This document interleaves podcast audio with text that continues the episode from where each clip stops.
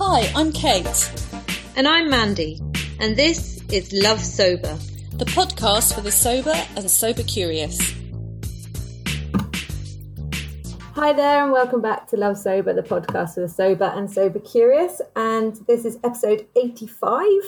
Uh, and today we're delighted to be joined by Shari Hampton from uh, Served Up Sober. And Served Up Sober is, um, well, I'll let Shari kind of introduce herself in a moment, but just to kind of give context, um, this is one of my um, little shero moments because I had a little bit of a girl crush on Shari for quite a long time, and um, I kind of well, I've talked about it. So if you've listened to the podcast all the way through, when I went She Recovers in LA, which was a whole amazing kind of experience. But I got very, very overexcited when I met Shari for the first time because um, just when I was sort of coming back to sobriety and on Instagram, just her little videos helped me so much and just she's extremely articulate and just has a really great kind of no bullshit way of talking about things which i just really really loved. So i'm really excited. And um, yeah and i've obviously kind of told kate all about um, served and kind of what you do and a little bit about your story. But um, i'm really really happy to kind of introduce you to the british uh, public. But i mean we're half half actually. Our listeners are kind of half in the us half in the uk so if you don't know Shari, I'm I'm really sort of um, yeah excited to share her and her story with you. So hi Shari, how are you doing? I'm doing awesome. I'm you know I remember that that moment well. I was I was delighted actually just to be um, to have a to have some a, a friendly face and someone that was happy to see me. I was really feeling awkwardly shy as she recovers, believe it or not. So you really made me feel welcome, and I'm excited to be here. I'm excited to be here and chat with you a little bit. So I have to say that I did like email you after, just like you know, terribly British. Like, I'm so sorry. No, it was good. it was good. um. So yeah. So you're in San Diego, right? So it's 11 in the morning. You said. What's um. Yeah. What's what's what's going on for you at the moment? You know, it's it's beautiful here as always. We we usually have like a little marine layer that that burns off by around this time, so it's blue skies, probably 78 degrees outside, and um, mm. I'm just just sitting in my my kitchen looking at a jigsaw puzzle and and just in, getting ready to enjoy this conversation. So it's a great day here. Oh, excellent. When you said jigsaw, um, because Mandy's really into jigsaws at the moment, I was like, that's another thing they've got in common. They both do jigsaws. right. I, I know I did a little. I have a thousand piece puzzle here. Um, it's the history of hairdos from 1870 to 1990. So it's pretty fun. Wow. It's all these different faces with different hairdos. And we, we've been working on it since COVID hit. Um, so we're not done with it. We take our time with it maybe don't hit it for a week or so and then we jump right in ferociously after dinner sometimes but we still got looks yeah. like about 300 pieces left to put together. Yeah i mean it's something that i discovered like my husband came back one moment um, in covid and was like with a puzzle and i was like interesting.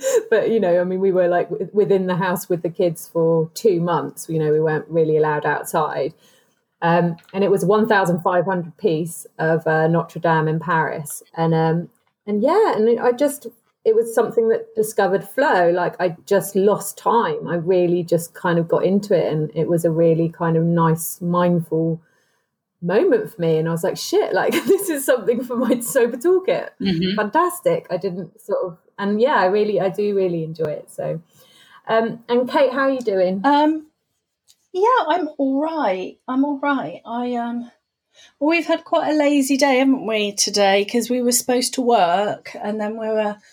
Mandy was like, "I've got a, I've got a migraine and a headache," and I was like, "Oh, I feel shit." so we were just like, "Okay, okay, let's just stop now." And yeah, I, and I think we've, I think we're like again, I don't know if it's it's just all the stuff that's going on, COVID, like I said to Man today, there's part of me that's like, when when I go back to school after the school holidays, Like I've always had this thing about when you meet the mums at the school gates, I'm always like, oh, thank God they've gone back to school. I'm like literally can put myself back together. And then you go, oh, how are you doing? And everyone goes, oh, I've just had such a lovely summer, and I'm so so sad they're going back. And isn't it just precious? And I'm like biting my lip, going, no, I'm just like, thank Christ they're going back. Um, and there's something a bit saccharine about the whole thing. And I feel like we've got into a bit of that about how well we're coping with COVID. Oh, you know, I really, I like, I freaked out about it at the, at the beginning, but now I'm just like, actually, I'm really, you know, it's really fine. And then suddenly, like, you're here, like, because I see it as a bit of like the grief curve, somehow, like you're dotting all over the place. So, like, you can have those moments, and then the next minute you're slayed again. Do you know what I mean? So, I think there's a bit of that I've been thinking I've been doing all right, and then suddenly had a bit of a crash. Mm. So, so that's where I'm at today. A little bit of verbal diarrhea as well. So I think maybe I need to actually speak to adults. So it's really good that we're actually talking to each other to be like therapy for me. So yeah, it normally is. Yeah, and how yeah. are you, Mandy?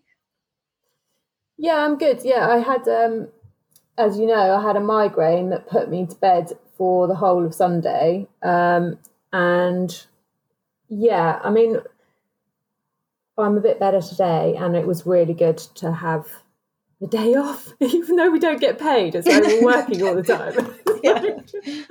yeah, in our imaginary roles of high paying. Mm. Um, no, we're, we're working towards the future, Kate. That's we're working on our but, um, financial um, recovery. we are. yeah. Um, so yeah, let's kind of dive in. Um, so Shari, I know quite. You know, I've listened to a fair few podcasts and know a bit about your story, and um, and it's a really interesting story of recovery. So um, yeah, I mean, if you could sort of explain to listeners what brought you to the decision to go alcohol free, and and what was a little bit of your story, if you don't mind. You know, it's so long. I I, I drank for so long. it's you know, I, I drank for over 35 years, and so it's it's it's quite a long and, and winding story. I think if I can kind of uh, summarize it for you, um, and just kind of fast forward to the final year, I think would would probably make the most sense for me. Um, I had I had gotten to the point where I was no longer drinking for um, for pleasure, I guess. I was I was a solo drinker. I um, drank in solitude. I, I didn't drink with friends. I didn't drink at social gatherings. I had no social life. So I, I was I was my my um, it was a long, long, long, long, long binding road of addiction. But that final year, I think is was was really dark for me. Um, and I I was having blackouts, I was having accidents, I was I was waking up, you know, at I, I remember this this this one particular time I, I woke up at my um, mechanic shop and I said, you know, something's wrong with my car. My, my, my car is not running. It's not working right. And he was like, oh my gosh, Shari, you've been in an accident. Just like, what do you mean I've been in an accident? I just I just pulled my car in here and, and what had happened was I had blacked out. I, I had remembered leaving the house on my way to work and I remembered being in my mechanic shop. But there was a gap of mm. time mm where I had had an accident and, and had no recollection of it. And so that was kind of what the final year for me was looking like was just a really, really, really dark place. And my drinking was out of control um, coupled with the fact that I was also on Ambien. And I had mm. mastered uh, this really cool way of um,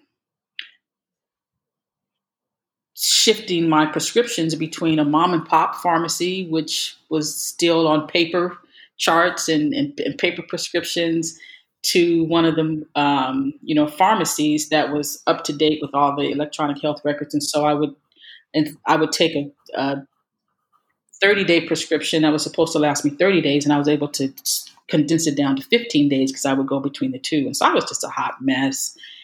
And so between the Ambien and the and the alcohol, life was just really, really, really, really, really out of control for me. Do you mind me asking what why you got prescribed Ambien oh, in the sleep. first place? I couldn't sleep.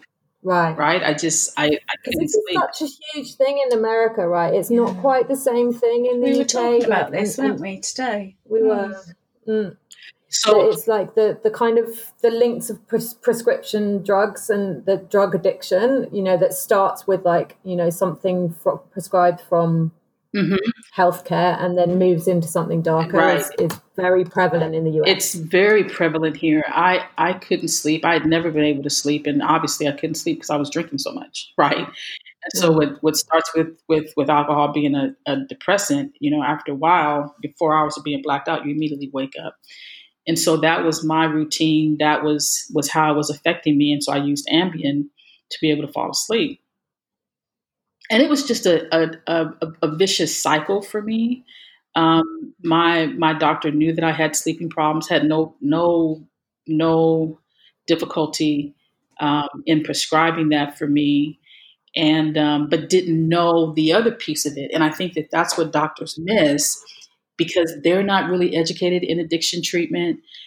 Had had she been maybe a little bit more knowledgeable in in the signs of what addiction looks like and and, and what alcohol what alcoholism looks like, maybe she could have asked more questions. But I think what happens is they just listen to the symptoms and then they prescribe, right? And so I was I was in this vicious cycle of of taking Ambien and and drinking, and it was just a bad combination for me. yeah. Um, you know, that was also in the backdrop of my father was terminally ill, and so I I knew again speaking to that that final year, I knew that I had to get sober. I I knew that if I didn't get sober, I probably wouldn't make it to the funeral. And so there was just this this nagging uh, task, you know, of look, I've got to quit drinking. I've got to quit drinking, and I know I don't have a lot of time. I've got to make this happen for myself. How is this? How is this gonna gonna work out? And um, I battled with it. I battled with it for all of 2014 um, until um, I finally got sober on February Valentine's Day, February 14, 2015 is my sobriety date.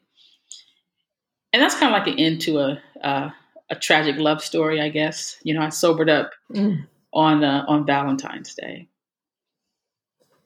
I mean, it's, I wouldn't mind if it'd be interesting to sort of, I don't know, like kind of how did it start? I mean, because all drinking stories start quite innocently, right? You know, we're just kind of, it, it's fun, parties, and well, I don't know. I mean, I'm presuming.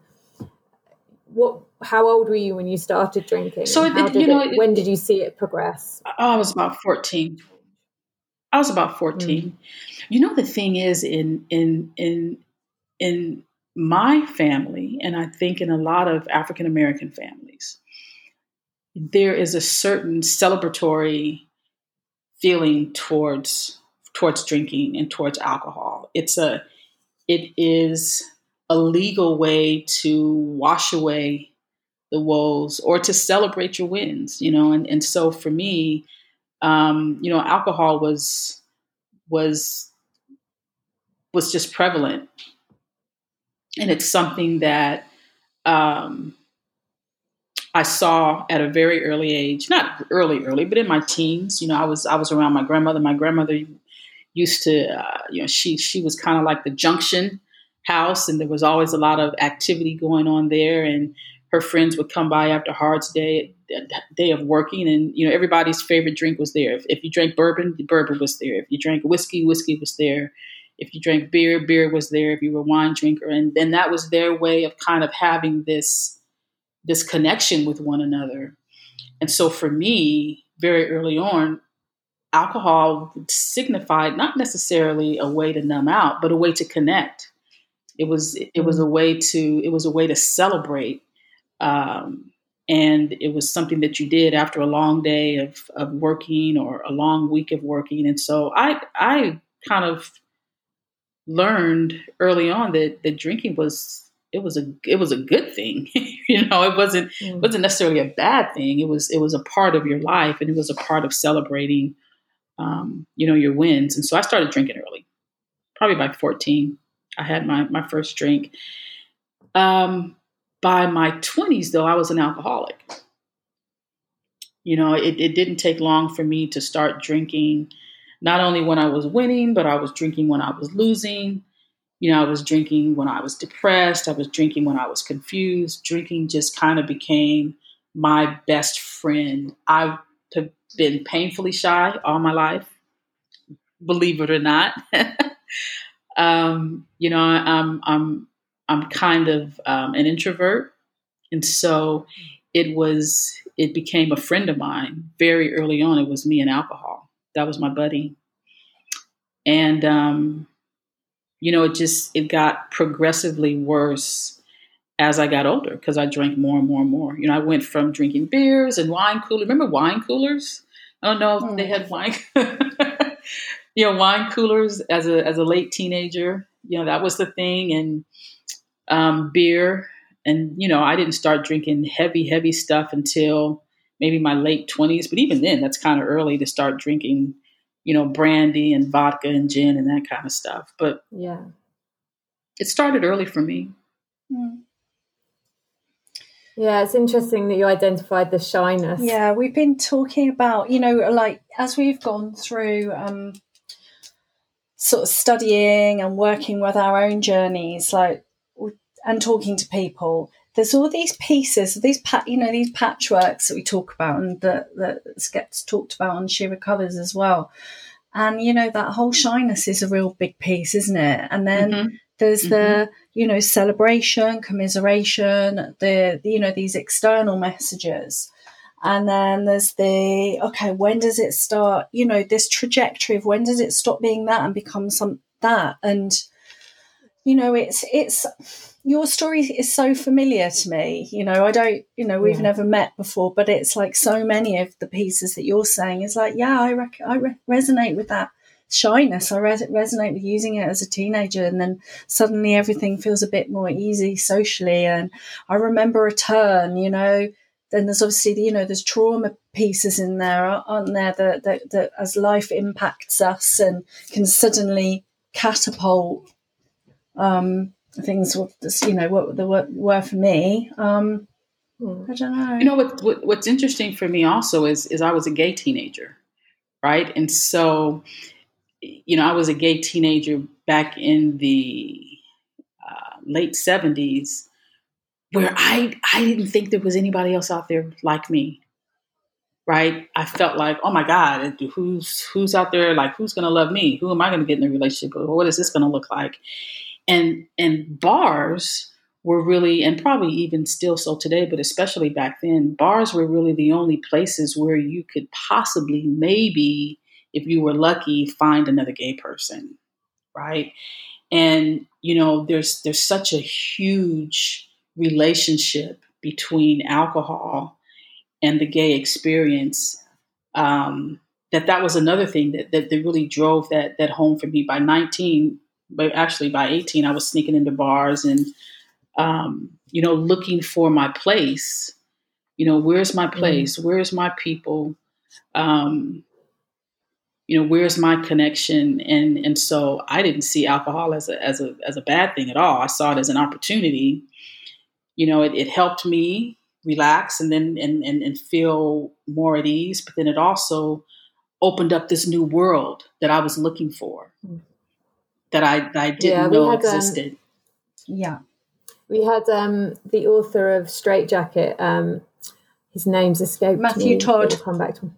Thank you, Matthew Todd, uh, a couple of weeks ago, and he um, he was the editor in chief for one of the biggest kind of gay um, magazines in the UK, and his um, book is called Overcoming Gay Shame, and and it and it talks a lot about the you know addiction within the, yeah. the gay community. Mm-hmm. From I mean, he's a you know from a, a white male gay perspective and you know we talked a lot about the nuances and how that can get even more kind of comp- complicated and the othering and, and, and how it changes. But yeah, I mean, he was sort of expressing the same thing that for mm. many, many people that it comes that part and parcel of, of the positive experience, experience of finding people that you, you know, like you say, where where do I fit?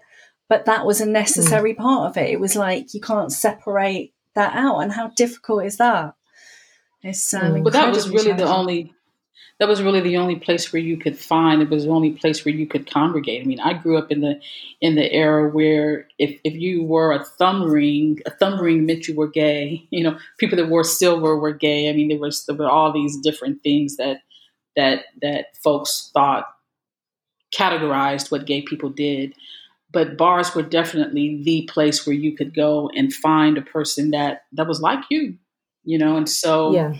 Mm-hmm it's interesting how that that that just came forward for me. I don't think I've. It's it's interesting. I think that's what I love about podcasting is depending on the the the person that's interviewing you, they pull out different um, pieces of your story, right? Yeah, sure. They pull out different pieces of your story. That one is that I haven't really thought about that in a while.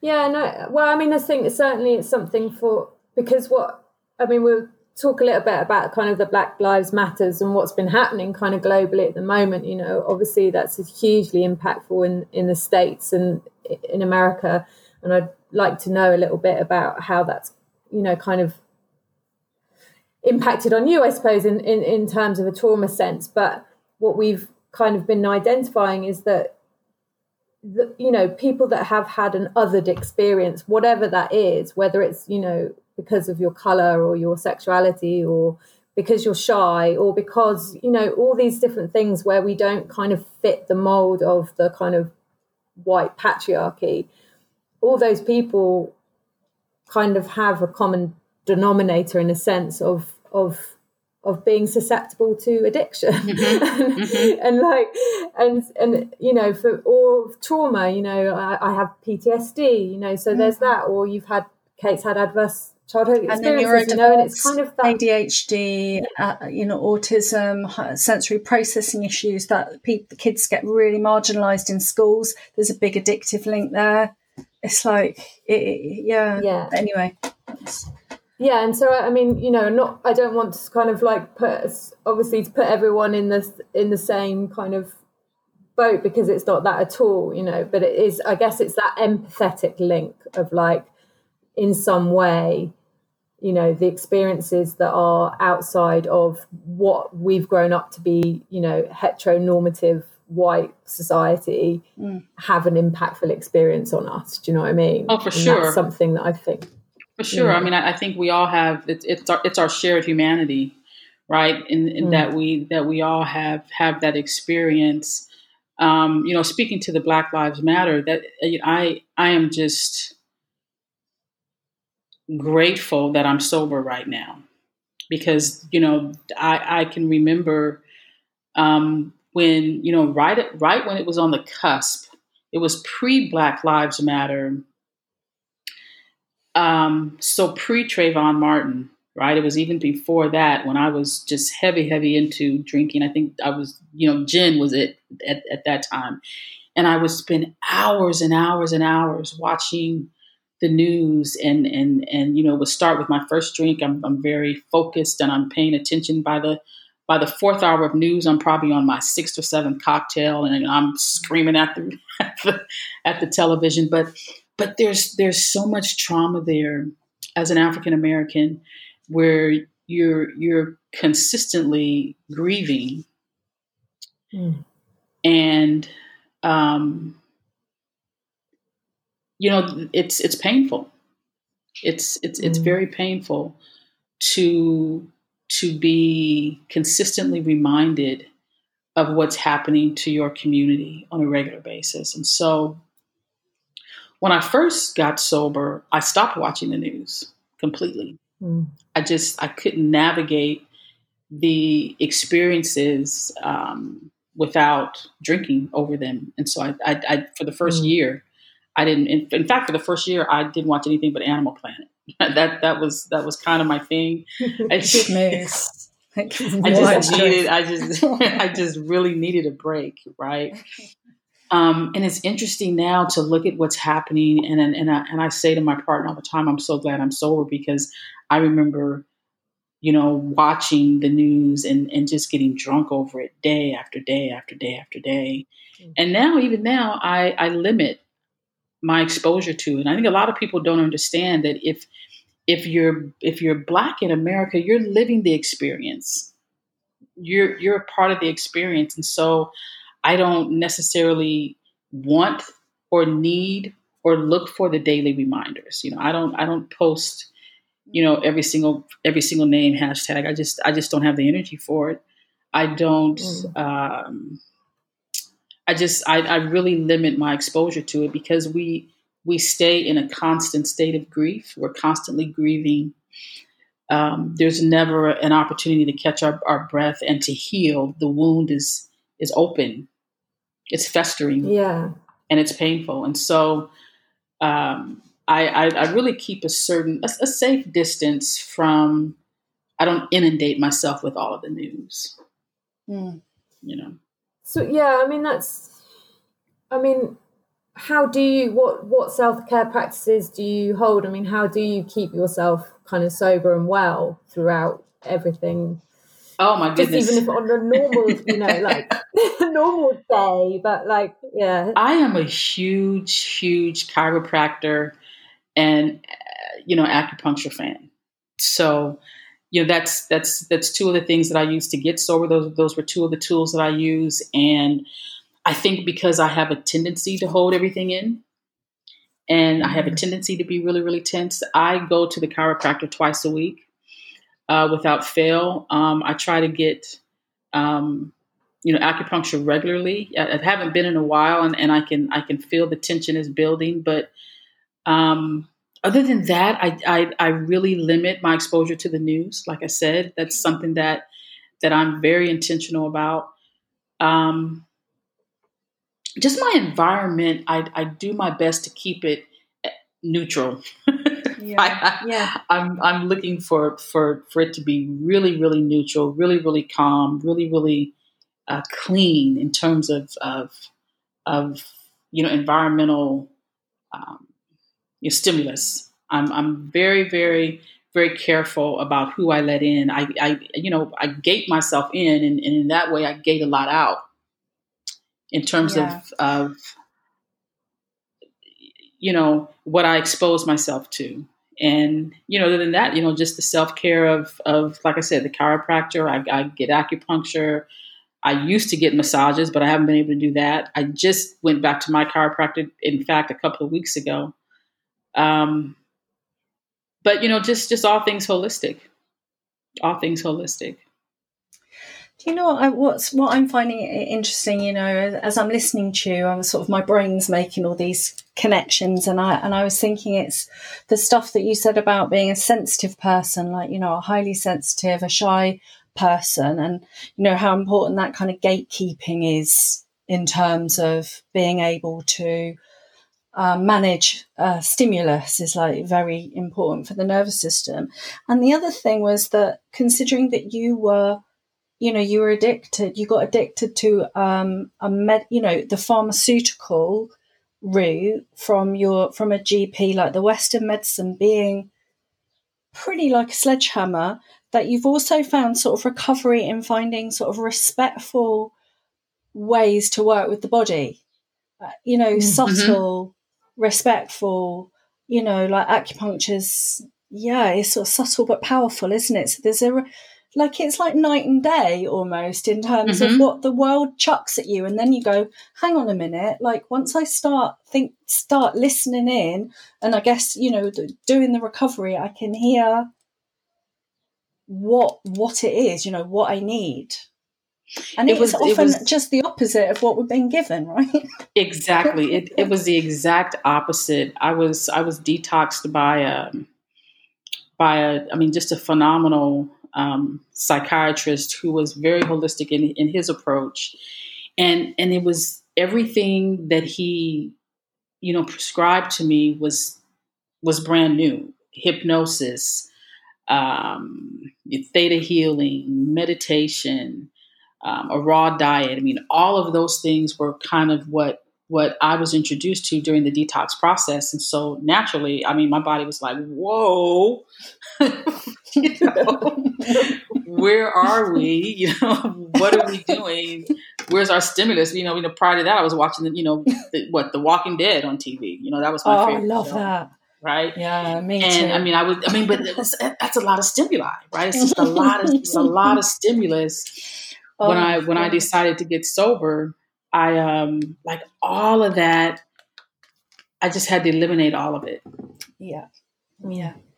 All of it had to go. Yeah, it's like nervous system repairing the nervous system, isn't it? Mm-hmm. All of that, mm-hmm. all of the stuff, all about the.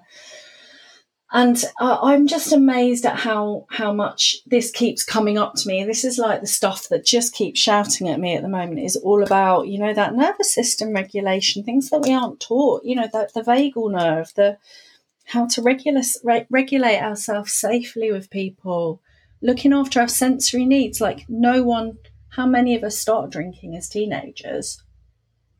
overwhelmed, anxious, not able to cope with all of the stuff that's coming in, and that we're, you know, and mm. how important, and and there's that because it, it sort of occurred to me as well because you said you started drinking early, and in England the age to drink, the legal age, is earlier than the states, isn't it? So you were quite early, I guess, by American standards because mm-hmm. it's mm-hmm. like 21 isn't it so it's 21 here and i was i was drinking by 14, 15. Mm.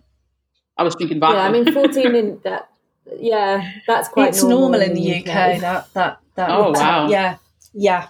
Yeah. I think I was 15. I was drinking you were like def- 11, weren't you, man? Yeah. Yeah. Oh wow! You always bring that up. Sorry. Um, she was more um, of a bad girl than you. Yeah, she, she was eleven years old. No, no sh- shaming. Um, um, yeah. I mean, I, I, I did, but I was extremely curious, and like and i just and really bored. And i think i did have that kind of you know i've never been diagnosed with adhd or any kind of neurodiversity but you know even seeing when we met you know i was jumping all over the place. Like i am actually quite shy but like it's that nervous kind of energy of like and and i didn't know how to contain myself and i got in a lot of trouble at school and i just couldn't sit still. And you know and so yeah i mean i searched out kind of drugs and alcohol by the age of 12 just kind of that was my thing mm-hmm. you know um, just to kind of level me out, I suppose. Mm-hmm. Um, Self medicating, really. Um, and yeah, and so can you tell us, because the, the, the person that you know you detox with, can you explain a little bit how that happened? Because it's a wonderful kind of story. You know, I was, I was, I was, I was on a, like a three week, three off binge. And so I would work for three weeks and then I binge for three weeks. It was it was just awful. And my parents were were concerned, and um, I um, was visiting my mom one day, and she said, "You know, I I, I got to tell you something. I I can't breathe. It's weird for for me to say those words even now, but." She said, "You know, your your drinking is literally taking my breath because I, I'm worried, I'm fearful. I never know if I'm going to get a phone call. And I was working for my dad at the time. And he said, listen, kiddo, you know, if, if you don't quit drinking, you know, you either, I'm, I'm to fire you. I was like, you're to what? You're to fire me. And he said, yeah, I'm, I'm going to have to fire you because you're not coming to work. And I wasn't, you know, I would be gone for three weeks at a time. And, um, Dr. Greer, um, Dr. William H. Greer, I want to say his full name, um, was a family friend. And they said you can go to Dr. Greer. We've talked to him. He's he's said that you can come and hang out there, or um, you can go to Dr. Brown. And I didn't want to go to Dr. Brown, and so I said, well, I'll go to Dr. Greer's house. And I'll never forget my mom came and she picked me up that day. And I mean, I had packed my bags. Oh my goodness, I had um, beef jerky. I had M and M's, Skittles. I mean, just tons of candy. Now and later, it's just all the stuff I thought I would need. Red vines, just a, a suitcase full of sugar. And we get there and we're talking, and you know, he just says, "Oh, you know, by the way, um, we're vegan." And you know, I'm like, "Oh, okay, well, shit, you know, that's that's cool. I can deal with vegan." And he said, "Oh, and by the way, we're raw." And I'm like, well, what's that?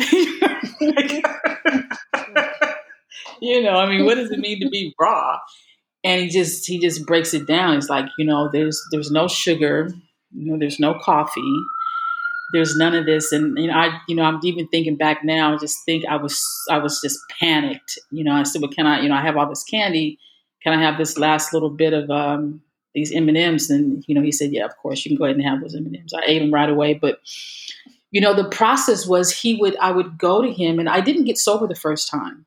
It took, it took mm. several, several times, but, you know, in that, in that first time, I, I was really excited and I told him, I said, you know, doctor, I'm just so grateful that I'm here and you're going to teach me how to get sober and this is going to be great. And he's like, no, no, I'm not. I'm not. That's not what I do. He was offended. So I'm not going to teach you how to get sober.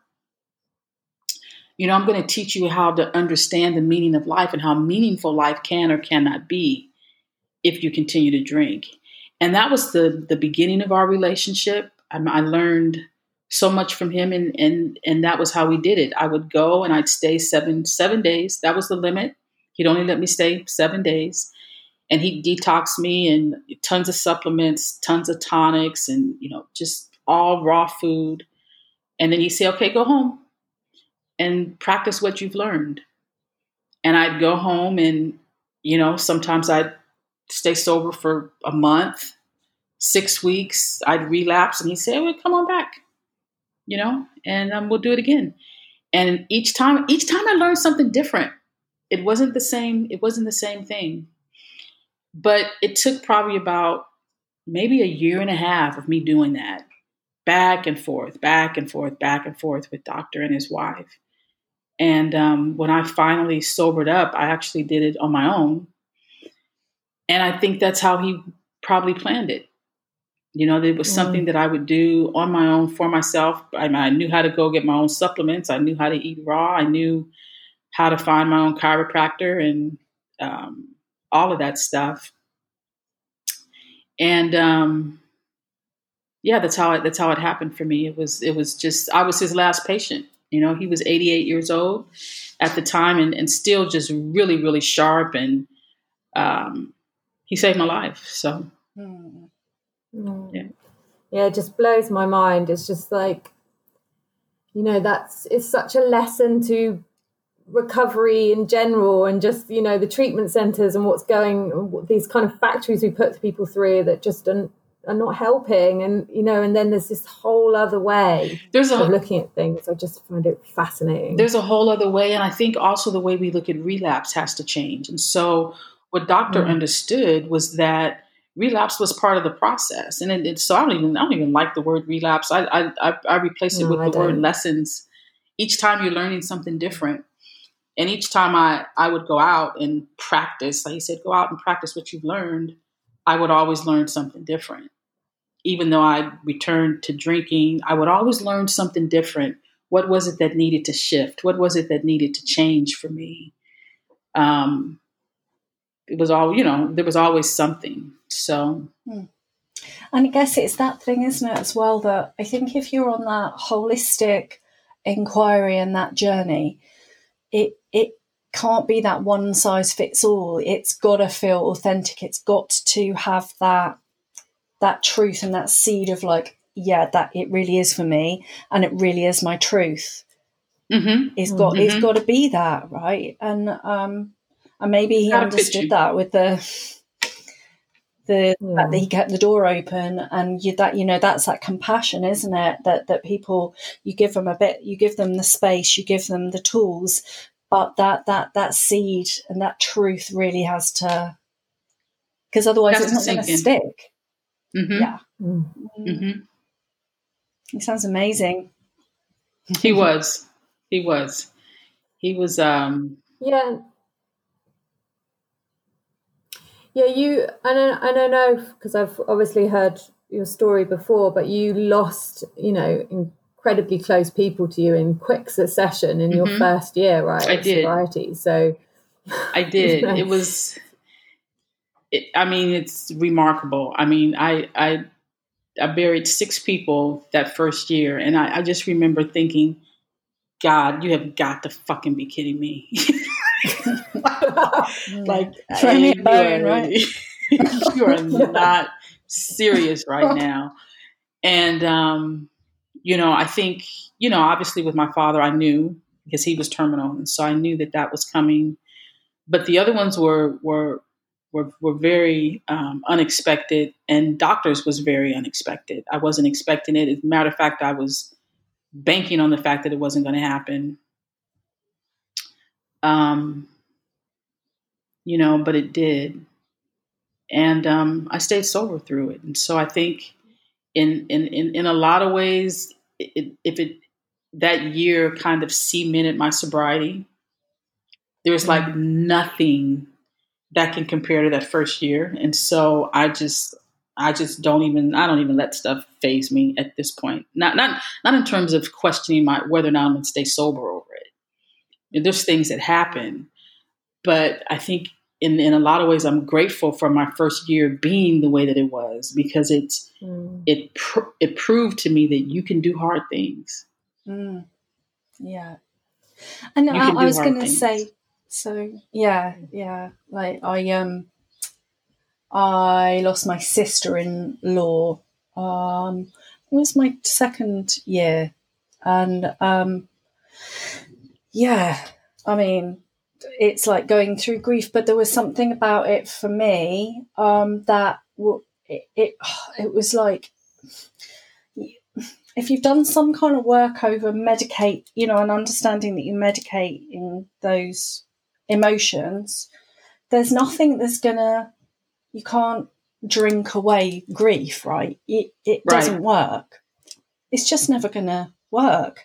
So it's a, it's almost like, okay, that is that, there you go. Oh, okay, that's really, really, so it's like, it, it, it it, it, gives you that really extreme example somehow, doesn't it? I don't know. That's the, for mm-hmm. me. It, it, was like because people say to you, God, that must be really difficult. How did you cope? And like, you know, funerals, I find really, really, really fucking traumatic. But part of it was like, I felt like I was honoring. Yes. The like I want to if I was allowed to grieve, I wouldn't find them half as traumatic because I want to lie down on the floor, scream and shout, wave like I wanted to properly lose my shit and wail. And it was not being able to honestly, honestly grieve that made it so difficult, right? Yeah, but it wasn't not drinking. It wasn't it was not drinking. It was like that. That's like, I need yeah. to wail like a freaking animal. Um, mm-hmm. And so there was something very clear. I don't know. Sorry, I'm really rambling on, and it's like your story, but that I there's something again that is resonating with me about okay when those things come, it's like the it's your anchor. Yeah, it's an anchor, and it's like the gift. It's like it's like I I need this so that I can deal with that. It's not like I'm going to do yeah. that to get rid of that sort of thing. Right. I don't know. It makes sense. Yeah. It makes perfect sense. Yeah. It makes perfect sense. Um, I was going to. can I ask a question? I was going to ask you what then. You know, because there's been quite, you know, like your journey, a lot of parts to it, and that first year, yeah, it sounds like an unholy amount of stuff. What, you know, and thank you for kind of coming on and talking, you know, talking so openly about it because I think there's still a long way to go in terms of us being able to talk about difficult stuff. But I, I'd like to know what are your the most beautiful gifts, I guess, sobriety and recovery has given you. Hmm. I like that question. you know, I, I, think the most beautiful gift that uh, sobriety has given me, and I think we talked about it before we actually came on live, is joy and also love.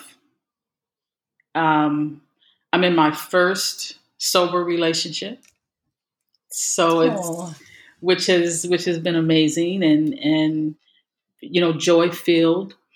I think when when you're when you're constantly medicating yourself. I mean, you know, I medicated myself daily, so I really wasn't um, connecting. I really wasn't connecting. I was just numbing. There was no connection for me.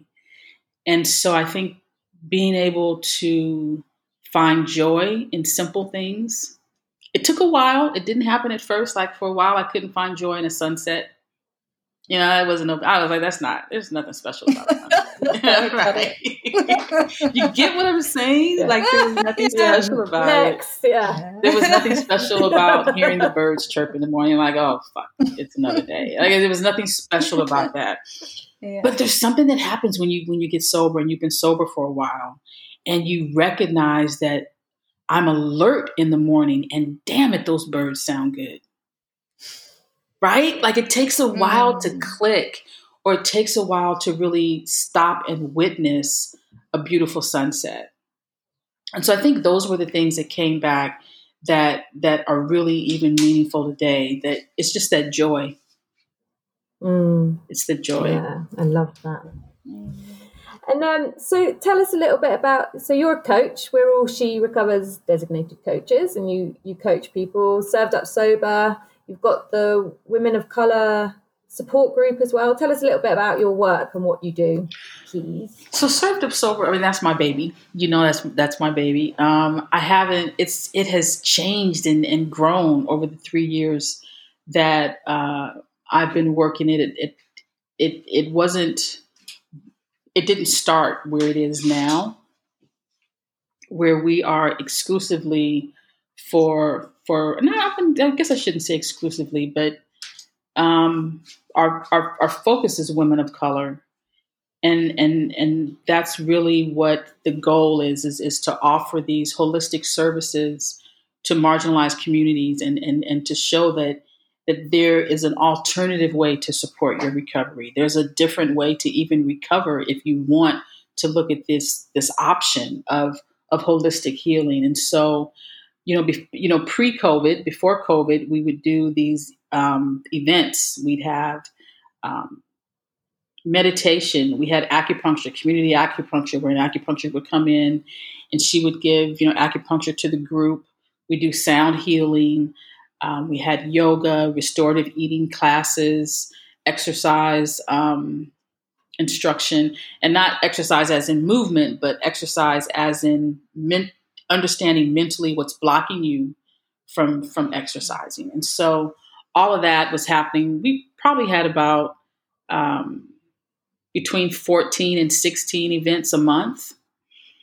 Um, and then COVID hit, mm. right? and um, now everything is virtual. And we couldn't, you know, most of what we were doing couldn't translate virtually. We were able to still do the meditation, we're able to still do the support group. Um, we did do um, an, uh, an eating workshop a couple of weeks ago that was really, really successful. Um, but we're we're itching to get back back to it. You know, we're itching to get back to where we can do things face to face in real life with people. But that probably won't happen until 2021. We're, we're probably virtual for the rest of the year. Um, so that that served. Um, the support group is is growing. I think that's really my baby right now. Is is recognizing that African American women need a place to call home, right? We we need a place um, where we can go and meet in the rooms and and see one another and hear one another and and and, and recognize a familiar face. And so, you know, being able to nurture um, our support group, it's it's it's called the support group you never knew you could have. And um, it's called that because as women were, were joining and coming and, and sharing their their thoughts on Saturday afternoons, they would all say, "Oh my God, I never thought that there, this group existed. Where has this yeah. group been? This is what we need." And so that's the name of it, and it's it's growing, and that's really where I'm really trying to to get the word out. I love that it's international. I mean, we have people from the UK that are that are on on Saturdays, people from Canada. Oh, amazing! Um, we had a person from Yemen that was there, and so it's it's kind of grown outside of San Diego, which is phenomenal, and that's really what I'm focusing mm. on right now. Mm, and so that's fantastic. on Facebook, is it? Mm-hmm. So the group, we have a private Facebook group on Facebook. Um, and then you can sign up to join the um, the group. It's it's through Eventbrite. I usually will promote it on Instagram. I, uh, you know, I'm, I'm I'm always on the gram, Mandy. You know that. so, um, but the thing is, with the algorithms, I don't see people anymore. Like when we first started connecting, and there was this little group of us, kind of she recover type people, and I would always see you, and I would always see like um, people I don't even remember their names anymore because I don't see them. Like I'd see Sarah, like I haven't seen Sarah in so mm-hmm. long. Just Sarah, kind of Kristen, through. Kristen, yes. Lara. Mm-hmm. It, it's yeah. changed for us. Yeah. It's changed. Yeah. And so now I have to really kind of like, yeah, sort of go on and scroll through all the things I don't want to see or like actively go and look for, yeah, people that I, I really want to see. But I mean, it's still an amazing resource, but it, it's changed. It's, yeah. It's, it's lost a little bit of its sheen, a little bit. That's how you feel, isn't it? Yeah. It's not quite the same. Yeah. It is, yeah, because it was hugely important for me. Because I mean, talking about kind of you know the journey, as it were, and you know lessons. I mean, both Kate and I did a year sober and then went back to drinking and then got sober again. So certainly, I mean, you know, I've been within the sober community since 2012, 2013, yeah. Mm-hmm. Um, you know, and I my sober date's like 2017. Yeah. So, you know, it's taken right. a bit of time to get there. Um, and yes, lots of lessons. Um, and I, I mean, we both Kate and I we met on a, a sober forum called Soberistas, which is an anonymous forum, majoritively for women, which is amazing. Um, but it's kind of like there's only so many times you can go back and sort of say it's me again. I mean it, it was obviously i could but there was a moment where i was just like i can't like go back and sort of i've been missing for another four months or whatever and come back and be like hey it's me again. So i needed something else and that's when i started my instagram. And also i kind of felt like i needed that accountability and and I wanted to make friends because that was a, anonymous. I, w- I wanted to actually go right. I'm doing this, and this is my life. Mm-hmm and Instagram in the be- beginning was, I mean, that's what kept me sober and, and meeting people and finding she recovers. And, you know, because I mean, my drinking was, uh, well, for everyone, I think it's very much symptomatic of other experiences Absolutely. that are going on and things that have Im- impacted on you. So to be able to find a community where it was like we're all recovering from something, you know, and when I came to LA, it was like, oh, actually, like, you know, I'm not a recovering alcoholic. It's just not a label that fits me, but I am recovering from trauma and, you know, sexual violence and, you know, my childhood and all these mm-hmm. sort of things. So, I mean, that it changed everything for me. And so I do, yeah, I do. And even now it's, it's, it's hard to, like, I love it as a kind of space for activism. Like, I know it works to send a message out to people. And for social media, you know, I do think it has good, but it's hard at the moment to see not performatism, if that's a word, but just a lot there's of a there's lot a lot of noise, at the moment. Definitely, there is yeah. a lot of noise. It's, it's, a good time to do the news fast, right? To to just watch yeah. the planet. What did you used yeah. to watch? Animal Planet. Should we just watch Animal That's Planet it. again for a month? I'm on there with you. I'm going to do that. Well, Kate, you got so you always say that you got yeah. sober watching Dallas, didn't you? And I got I got sober watching Downton Abbey. So sober. yeah. Did you ever need... watch Dallas when you were a kid? Like, was it big? I, like, I did. It was, it was, Dallas, and um, there was another one. What was it called? Dynasty. Dynasty came after Dallas. Yeah. Knots Landing, Dynasty, yep. Dallas. Knots Landing, Dynasty, so and Dallas. Last year that I was sober. I discovered like there were reruns right from the beginning, like 1972 or something like that, of Dallas, and I watched it oh religiously every night. I would just watch one episode all the way through, and I was like, "Yeah, it literally was the thing that's got me sober." Oh my goodness! As well as the sober forum, obviously. It was a pretty, yeah. Yeah, and me, I got yeah, I, I I watched the whole of Downton Abbey. Yeah, that was my thing. Every get in bed, but you know what I love oh, about wow. that Don't whole drink. kind of, you know, you said, you know, that every, we're all recovering from something. And I really laughed when I heard that. I don't know why. It just, I think it's my British sense of humour just was like, ain't that the truth? And then I was like, yeah, that really is the truth. and I was like, mm-hmm. and it really helped me actually that year of grief because I was at that point, it didn't feel that I was recovering from alcohol, but I knew that I was in some kind of recovery process from grief. And prior to that, in just the sober sphere, it was like, well, there was just this, right, well, alcoholic, non alcoholic thing. And there wasn't this wider conversation about, well, let's look at the nuances then. Let's look at, okay, let's look at the healing of that. You know what I mean? So I really appreciate that as well of Dawn and Taryn. Um, just that, you know, the wisdom of all of that, really. The truth of it. I mean, They're the phenomenal, truth. though. They have a phenomenal platform. I was chatting with them yesterday, and, and, and just their, I mean, just the love that they're pouring into the community and creating these and creating the space for people to feel safe with their stuff, mm-hmm. to bring their stuff in and, and to and to and to leave it there. I think they've just really created something special for all of us. Yeah. Yeah, it feels a huge privilege to be involved. Mm-hmm. Okay, we should probably yeah. I could talk up. all night to um, you, Shari. We always could. Likewise, it's been fun. It's been fun. Um, we always finish with um, your tip of the day and um, your reasons to love sober. My tip of the day, you know, I actually wrote it down. It's actually my quote on Instagram today, which is, um, you know, in in my intimate relationships, I'm monogamous, right? But in life, I get to play the field. and I was talking to um, someone this morning, and we were talking about how sometimes we can get stuck in our life and we're we're fearful. We don't want to pivot. We don't want to change our mind. We don't want to try something new. We're afraid to let go of what's familiar.